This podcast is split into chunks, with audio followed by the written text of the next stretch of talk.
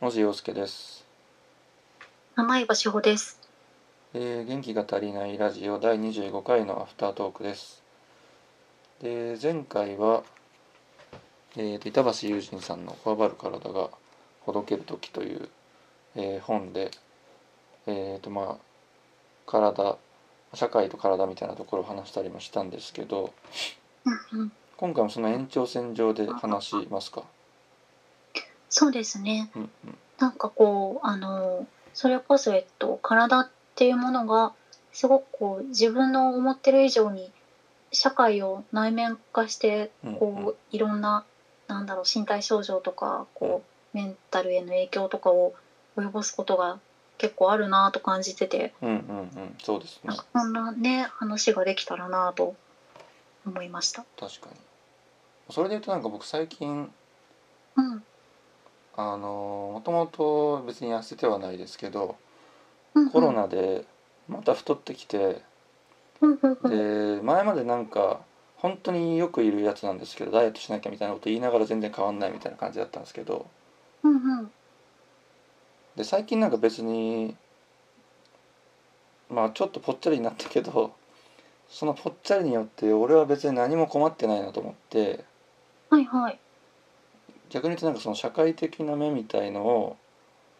もう忘れられたかなって思ってたんですよ。はいはいはい。もう別に今忙しいしちょっとそこに加えてなんか痩せる努力までちょっとできないわって思って、まあ、今は別にいいやって思ってたんですけどうでんうん。もこの前久しぶりにあのー人と会った時に友達と会った時にうん。なんかその太ったみたいないじられ方をしたんですよちょっと太ったみたいな、はいはい。うん。その時なんかもうめちゃくちゃ面倒くさいなと思いましたねもう別になんかその返しすんのも面倒くさいと思ってうんいうんやうん太ったんだけど別にそれがお前に何の迷惑もかけてないからさうんうん。それでなんかいやこれから痩せるからとかそういうこと言わなきゃいけないのは面倒くさいなって思ったっていうああ、それはなんか、いじりとしての太っ、え、太ったみたいな感じだったってことですかそうですそうです、ああ、それは確かにめんどくさいな。うん、今までだったらまあなんかプロレスしてたんですけどうん。もうちょっと今忙しいしそれどこじゃないからみたいな感じになっていや、なりますよね。 そうだからそういう意味では体型とかはなんかもうまあちょっとどうでもいいかなって思えてきてるかもしれないですね最近は。そっかそっか。え名前場さんはありますあの、なんかね、これ多分、女性あるあるだと思うんだけど、うんあの、広告に、え、どうなんだろう。なんか YouTube とかインスタとか見てて、あの、広告に、うんこうセルフケア系の例えば脱毛とか、うんうんえっと整形外科美容整形とかうんうんうんあとなんだろうな、まあ、そうそういう類のものってあんまり男性は出ないどうなんだろううんもう脱毛とかあーたちょこちょこ出る気がしますねあ本当ですか、うんなんかその時の訴求ポイントがもうこの1年ぐらい、それこそ YouTube の広告とかだとうんうんあのなんだろうコロナで人に会わないうちにうんこうこっそりツルツルになってこうなんか誰かしらを喜ばせようみたいな感じなんですよ。えそうそうとかあとなんだろうあの多分まあコロナってことは当然意識されているからー、う、んえっと、なんかプライベートゾーンの、えっと、脱毛とかもなんか今今親しい人としか会わないからこそみたいな訴求の仕方だったりとか。なるほどねそうそうなんかすごいそういうダイエットとかもねなんか今、えっと整形とかも全部ダウンタイム長く取れるからとかもうそういう感じになってきててあそういうことなんですよなるほどなるほどそうそうなんか全部ほんとそういう感じでなんか今まで以上にうんうんなんかボディメイク系それこそ外見をこう美しく維持しようみたいなうんうんうんうんうんうんやつがなんか今までよりもすごい加速してる感じがしててあそうなんだうんだからなんかこの状況になってもまだそんなことを社会にせかされるの最悪だなと思ってますね。あーでも逆かと思ったなんかもうフィルター越しになっていくからあんまりそこ関係なくなるかと思ったら逆に世の中動いてるんですかねそうまあ実際は本当に関係なくなってるじゃないですかのりさんのその話がそうであるようにうんうんでも、まあ、多分ねその、まあ、資本主義的なことなんだろうけど、まうあ、ん当然そういう業界もねあの厳しいだろうしうんそういうことになるんだろうけどうんうんうんでもなんか今のうちにみたいな人に合わない今のうちに美しくなろうみたいなのがもうめちゃめちゃ多くてすごい辟易していますね。あー確かにあの辺のネット広告ってそういう倫理審査とかってどうなってるんですかねねえコンプレックス系の広告ってまだそんなにあれなのかな規制されてないのかなんかどこの会社だっけあのそういう広告を表示するのやめますっていう表明をしたところがありましたよね。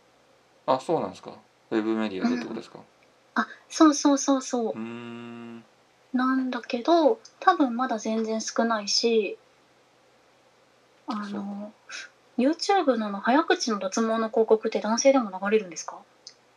あそれ思ったけど僕そういえば YouTube プレミアムなんであーそっか それ広告がは流れなそいうかっていうあんま見ないかも確かにそういえばそっかそっかそっかプレミアムになるしかないんだわじゃ あまあでもそれもなんかすごいやばい循環ですけどね広告が不快な広告流されてお金を落とさざるを得なくなるみたい本当ですよねななるほどなうんでも多分コンプレックス系の広告ってあの全然まだあるしうんうん体感的には何なら加速してる感じがするなんかそれで言うとあれですよねインスタとかでうんなんだっけあれ動画のリールかうんリールでしたっけリールはいはいなんか動画流せるみたいなやつとかって、なんかすごいあのー性的アピールうーもろみたいな動画が溢れてませんああ、フーレ。でもそれもしかしたら多分男性向けにある程度そうなってるのか も。確かに文字のパーソナライズドっていう説もあるのかもしれないけど多分それは結構みんなあのー一時期なんか今もそうなのかな広告あの検索のタブを開こうとするとうん。リールがなんか勝手に表示されてうんそこでなんかすごいそういうものが流れてくるみたいな状況があってそれが不快だっていう人結構いたんでまあなんか多分少なからずあるような気がするんですけどうんううんうん。んでなんかそれ元があの TikTok だったりするんですよ TikTok はね、本当にそうですね。で TikTok 行ったらそうじゃないですかそうですね。なんかあれってすごい世界ですよねすごい世界ですよね。あ、だから今のおきお聞きしてて本当にそうなんだなって確信が持てたんだけど、やっぱりインスタグラムは多分性別でかなりパーソナライズドされている気がする。あそうなのかななるほどなうん。なんか性的な感じの投稿って私インスタには出てこないけど、やっぱ TikTok にはめっちゃあるじゃないですか。そうですよねうん。え TikTok 見てるんですかそうで TikTok 見ることあるんですか TikTok はなんか あれですあのめちゃめちゃ職業的な何が流行っているのか把握しておこうと思って見ることはあります。あそうなんだなるほどねうん、どういう曲が流行ってるかとかってことですかそうですねとかあと最近あの TikTok で本売れるじゃないですか。そうなんですかあそうそうそうなんですよ。本売れるんですかなんかそうこのそれこそ今年の夏ぐらいからうんあの本紹介の TikToker の人マジそうそうが出てきててへあれなんですよあの筒井康隆とかが爆売れしたんです、TikTok で。ーあーなんか見たその記事の見出しは見たかもしれないあ本当ですか TikTok で本がめっちゃ売れたみたいなそうそうそうなんかああいうなんだろうなフックになるような内容その文字が消えていくとかあとすごいどんでん返しがあるとか、うんうんうんうんみたいなのが多分 TikTok すごい相性いいから、なるほどなうん、なんか紹介する YouTube YouTuber じゃないや TikTok のクリエイターの人とかが結構出てきててへえそれでなんか本屋さんも結構体感でも売り上げ全然違いますねみたいなの聞くからうんうんうんええー、と思って最近たまに見てますね。そうなんだ TikTok ってあれ秒数決まってるんでしたっけ決まってます。 10, 10秒とかえっとね、最近確か、もともとのより長くなったはず。100うーんいくつとかまで長いのはいけるはず。あそうなんですねうん。へえじゃあそこでかなりデフォルメした感じで紹介してるんですねこれそうもですね。うん、そうですね。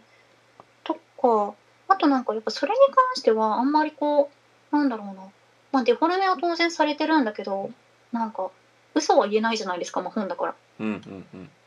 だから単純にあのなんだろうなキャッチーで、まあ、よくできてるし普通にいい紹介だなって思うのもいっぱいありましたへえ見てみようんそうでもなんかそれで気になってあのなんか多分私の見たところによると TikTok 売れする本の傾向ってううんうんあの今言ったようなそのどんでん返し系なんかすごいこう引きがあるやつはいはいはいはいはいでちょっとこうホラー系とか SF チックなやつ筒井康隆みたいなうんうんうん感じのやつがあのめっちゃ泣けるっていう一点張りの恋愛小説なんですよなるほど。多分多分だけど。うんうんうん。であの、まあ、筒井康隆とか SF 系のやつとかはなんかまあ確かにわかる面白いのわかるし、まあ、持ってるけど、うん恋愛小説かと思ってうん一冊買ってみたんです、はいはいはい。でもねなんか全全然面白く なかったラノベっぽいやつってことですか。そうあのラノベっぽいやつでなんかなんかなんだろう表紙がそういうあるじゃないですかなんか、うんうん新海誠さんリスペクトみたいななるほど。雰囲気の表紙とちょっとエモーショナルなタイトルと帯に TikTok で売れたみたいなやつへえ。そのなんかもうそういうジャンルに最近なってきててなるほどな。うん、 なんか面白くなかったけどなかったけどでも自分が10代の時もこういう形で携帯小説とか流行ってたなと思ってそうですよね。うんなんかありましたよね。忘れたけど。あい。恋空でしたっけ。なんだっけ。あ恋皿は流行りましたねあ、そうですよね。そそういうノリでってことなんですね。そうですねでも恋皿の方が全然面白かったぐらい 私は思わなかったけどまあねでもそっからなんか本屋さんに行ったことないみたいな10代の子が買うなら全然めっちゃいいじゃんと思ってますへえ。本当だ。すごいな。そんなに売れるんだ。うんびっくりしましたへーそうか TikTok ね TikTok 本当わかんないんだよなまあ、わざわざ見ないよね。そうですねでもでも結構、うん。いやどうぞなんか、あれじゃないですか。こう、推しのアイドルとかいる人は習慣的に見てる気がする。周りの話を聞いてると。ああそういうことなのかなるほどうん。なるほどな確かにアイドルとかも全然僕接点がないからなだからかうん。あと、割とこう、最近、若手の芸人さんとかもね、TikTok やってますよね。そうですねなんか TikTok で有名みたいな感じで出てくることありますよねありますようんうんうねん。でも TikTok は絶対あのーし身体感に強烈な影響を与えてると思うんだよなああ、それはすごくありそう。そうですよねうん、なんかそれこそあのさっきちらっと撮る前にのじさんに話してたんですけど、あのなんだろう YouTube とか TikTok も多分そうなんだけうど、んあの映像に短い尺のしかも映像に最適化された話し方みたいなものってあるじゃないですか。うんうんうんで YouTube もやっぱりこう昔と比べるとこうどんどんどんどん編集点が短いところになってきてて。うんうんえっと、多分はじめ社長とかがあれ最初にやったんですよねすごいこう短い尺のをどんどんどんどんつなげていくみたいな切り抜きってやつですかうんうん、えっと、長い動画、例えば10分とか15分の動画の中でも、編集点をすごい言葉のキワキワにするというああはいはいはいあの感じってこう、最近 YouTuber の人すごく多いじゃないですか。うんうんうんなんか、ああいう感じのこう、語尾をこう伸ばさないうんはい喋り方とか、まあ、もしかしたらイントネーションとかもそうなのかもしれないけど、はいはいがどんどんその YouTube っぽい映像に最適化された話し方というか、うんうんうんうんになってきているなと思ってて、この何年かで。うんうんうんうん多分 YouTube がちょうどめちゃめちゃ流行りだしたのもそうだしあのオンラインのツールで私たちが日常的にやり取りをするようになった Zoom でうんうんうんうんのも影響しててあの喋りのイントネーションとか喋り方うんうんうんいわゆるが変わってきてるなって思ってました。そうですよねうん、それどう変わってるんですかね僕らはなんかこれ全然感覚私の感覚でしかないんですけど、あのいなんだろう対面の場って人が大勢いる対面の場ってはいなんか言葉が重なるじゃないですか。うんうんで重なり合うタイミングで「あうんうん」みたいな相づちとかこうガヤみたいなのが入るけどうんうん今ってこうズームだとあの話しているその人に焦点が合わさる、うんうんそうですねね、からあの自分のターン相手のターンみたいなこうボールを持っているような感じになるじゃないですか。うんうんうんなんていうのかなその感じが割とこうあのプレゼンみたいなうんうんうんある種こう相槌がなくても成り立つようなあの自己完結した喋りになってる人が多いような気が若干してますね。うんああまあ確かにそれはあるかもしれないですねうん、うんそんなに往復ができないんではいうんうん入って切り替えないといけないんでうん確かに完結できるようにっていうのもありそうだしまああとカンペとかも入れますしねああそうですね自分でテキストエディターどっかに表示させといてそうですねそれをバーッと読むとかもありそうだしなうんうんうんそうそうそうだからなんか最近割となんだろうなんかねさっきちらっと言ったけどなんか演劇のモノローグみたいな喋りの人が多いような気がしてます。うーんリアルで会った時もどうですか、そうかもなんかあのなんか本当に超全然自分の感覚の話なんですけど、うんあの直前までオンラインでミーティングしてた人と対面で会うとうん分かる気がする、ああなるほどあの ななんだろう今日一日ずっとズームで会議してたんだよねみたいな日ってあるじゃないですかう、んうんうんなんかそういう日の夜になんかそれこそパートナーとご飯食べたりすると、うん今日今日ずっとズームしてたでしょみたいなの分かりますねえマジっすかすごいなそれへうんなんか喋りがやっぱり変わるえ間合いなのかな間合いが変わる気がするまあ確かにそうですねちょっと間を開けてから応答しますもんね、ズームだとそうそうそうだしあのワンセンテンスこう終わった後に、うんなんだろうな相手の反応を待たずして次の話始めるみたいな感じとかあるじゃないですかうんうんうんうんみたいなのもなんかやっぱズームに最適化されるんだなって思いますねああ確かになうん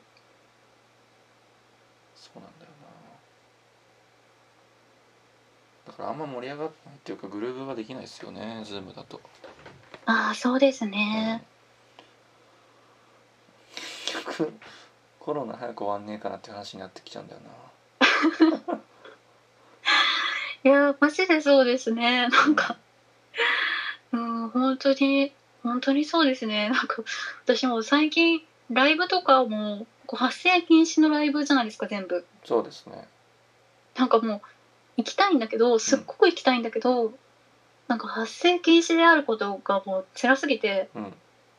なんか逆に好きなバンドであればあるほどあんまり行きたくないみたいな気持ちになってます。ああまあそうですよね僕もあんま行ってないなてか単純うにん入院できない状況だ怖いってのもあったしまあそうですよねう。んそうなんだよ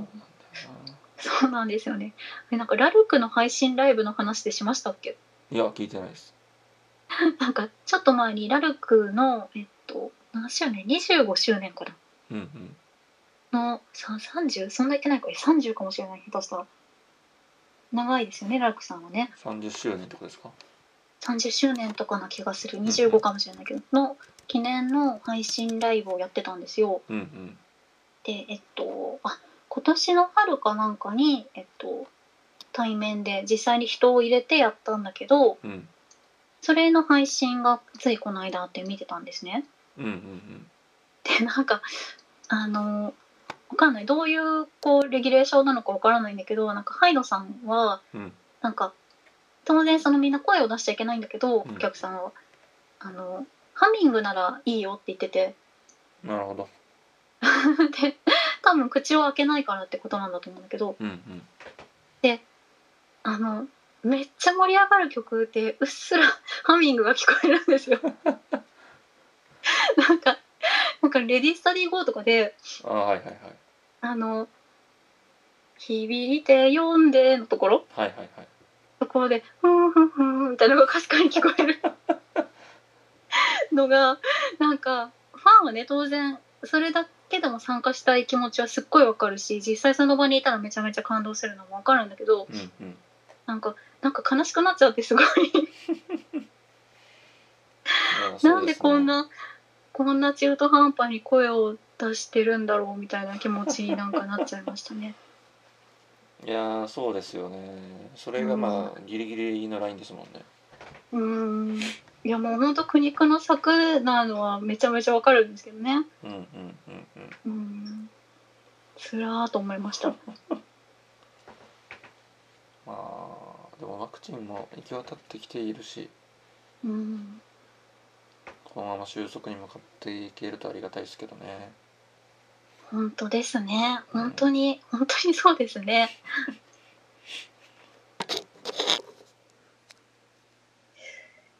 いやーねライブもね声が出せるようになってほしいそうですね結局コロナの話にしか今ならないですねそうですねどうやってもそうなりますね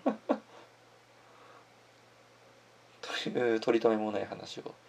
はいいたしました